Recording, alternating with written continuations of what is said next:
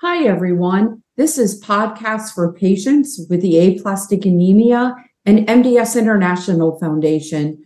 My name is Lee Clark, Director of Patient Services, and I'll be moderating the podcast today. Our podcast series is brought to you with thanks to our generous support from patients, families, and caregivers like you, and our generous corporate sponsors. I'd like to thank everyone for supporting the podcast series. Today, we're going to be talking about blood clots and PNH with Dr. Max Norkin, who is a hematologist oncologist with Baptist MD, MD Anderson Cancer Center located in Jacksonville, Florida. Welcome, Dr. Norkin. Thank you for having me. Thank you so much. So, what is a blood clot? One of the most frequent and feared complication of, of PNH is formation of blood clots. And in patients with PNH, uh, without treatment, blood clots are frequent, could be quite extensive. It can develop in unusual places and can often be life threatening. So, blood clots are gel like collections of blood that form in your veins and arteries uh, when blood changes from liquid to partially solid form. Uh, blood clotting is also called coagulation. Um, is an important process that, under normal conditions, prevents excessive bleeding after an injury of a blood vessel. So that's a good thing. But unfortunately, it can be uh, abnormal. And in normal conditions, body naturally dissolves the clot after injury has healed. However, uh, blood clots can form inside the vessels without an obvious injury, and that's abnormal uh, situation. So in this situation can be quite dangerous and require accurate and timely diagnosis and appropriate treatment. Thank you. Uh, what are the signs and symptoms of a blood clot? Yeah, they, the signs and symptoms can vary uh, quite dramatically depending on where the blood clot has developed. Um, abnormal blood clotting can occur commonly in veins uh, and less frequently in arteries. Uh, and abnormal blood clots that can develop in the vein may restrict return of the blood uh, to the heart and can often cause uh, pain and swelling. So, pain and swelling, the most common signs of the blood clot, and typically happen in the leg, less frequently happen in the arm. Worst case scenario, the blood clot can detach from the point of origin and travel through uh, the vessels uh, to the lungs and can block the blood supply to the lungs and can some add some pressure to the heart. This is a very dangerous uh, condition and can be quite life-threatening, and it's called pulmonary embolism or PE.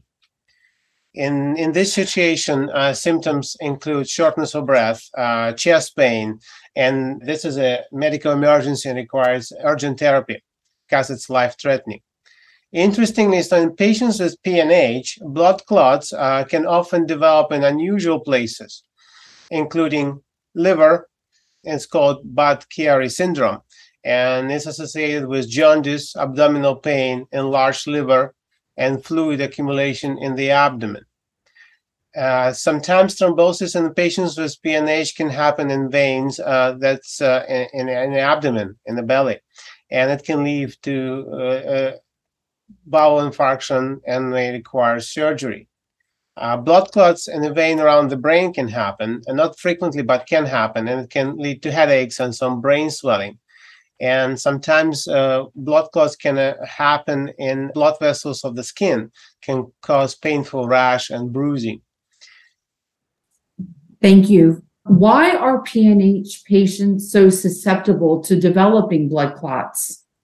Yeah, PNH is a condition in which uncontrolled complement activity leads to excessive breakage of the red cells. That's called hemolysis, inflammation within the lining of the blood vessels, and platelet activation. So all of these three things significantly increase uh, chance for abnormal blood clot formation, and that's why the patients with PNH uh, are very prone to develop blood clots, sometimes very extensive blood clots, and blood clots in unusual platelet.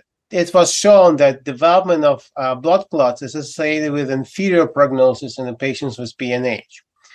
Before the introduction of complement inhibitors such as Soliris um, or eculizumab, Uh, blood clots happened in up to 30 to 45% of uh, all PNH patients. So almost half of the patients with PNH uh, had a history of blood clots before the novel treatments were introduced. Luckily, with new treatments now, we have much less incidence of the blood clots in the patients. And usually, blood clots uh, happen in patients with high um, number of PNH cells when PNH clone exceeds 50% or more. Thank you for that. You mentioned about the current treatments um, helping to reduce the likelihood of PNH patients developing blood clots. Is there anything else PNH patients can do to reduce their risk of developing blood clots? Yeah, I think the successful treatment and to start the therapy and be compliant with therapy is very, very important. Again, the novel treatments that's available not only reduce the symptoms and hemolysis, but they prevent life-threatening complications, including uh, blood clot formation. Thank you. Is there anything else PNH patients should know about blood clots? So I think we probably can talk about inhibitors first. So the PNH therapy with complement inhibitors now available, such as eculizumab or Soliris or ravulizumab or Ultomiris, was shown that led to significantly reduced incidence of the blood clots. The most recently approved C3 inhibitor, um, uh, or Empaveli, also reduced the incidence of the blood clot, which is a, is a very good thing.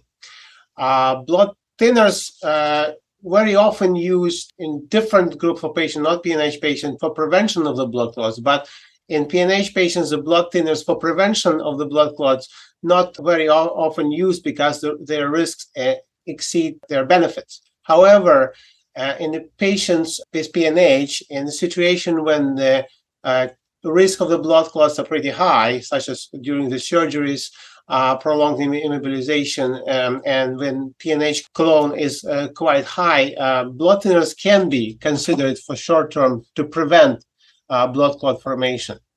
Uh, if blood clots already happened, and unfortunately, despite the use of the treatments, then the blood thinners, such as warfarin or coumadin, which is preferred drug for, for treatment of the blood clots. Uh, Lovenox uh, injections, or low molecular weight heparin, um, can be also indicated. And typically, uh, the treatment um, is lasts for three to six months uh, to get rid of the blood clots. There are some oral formulation, oral blood thinners, uh, such as apixaban or Eliquis, dabigatran or Pradaxa, or rivaroxaban or Xarelto. They can be also effective um, in treatment of the blood clots in patients with PNH, but still uh, we don't have enough data, and these drugs are not approved for um, PNH-related thrombosis. So the patients who, when they uh, develop, they're well controlled on uh, oral complement inhibitor, and it appears to be safe to discontinue blood thinner after blood after treatment for three to six months if blood clot disappears. However, some patients with who develop the blood clots while being on complement inhibitor, uh, usually we recommend to continue a blood thinner indefinitely because the risk of recurrent thrombosis is very, very high. In patients with recurrent blood clots, they require blood thinners indefinitely and I just want to emphasize in terms of their that abnormal blood clotting has been recognized one of the leading causes of death in patients with PNH. So it's very important to be aware of those and prevent their formation as much as possible. And so prevention and effective early treatment of thrombosis is very, very important. And currently approved therapies and several investigational therapies that will be approved in the future uh, that effectively prevent development uh, of these life-threatening conditions. Well, thank you so much, Dr. Norkin, for sharing your time and your expertise with all of us today. And if you'd like to find out more about PNH or any other bone marrow failure disease, you can find information on our website at aamds.org. You can also follow us on our social media Facebook, Instagram, or Twitter. And you can also give us a call on our helpline at 800 747 2820. This concludes our podcast. Thank you, Dr. Norkin. Thank you.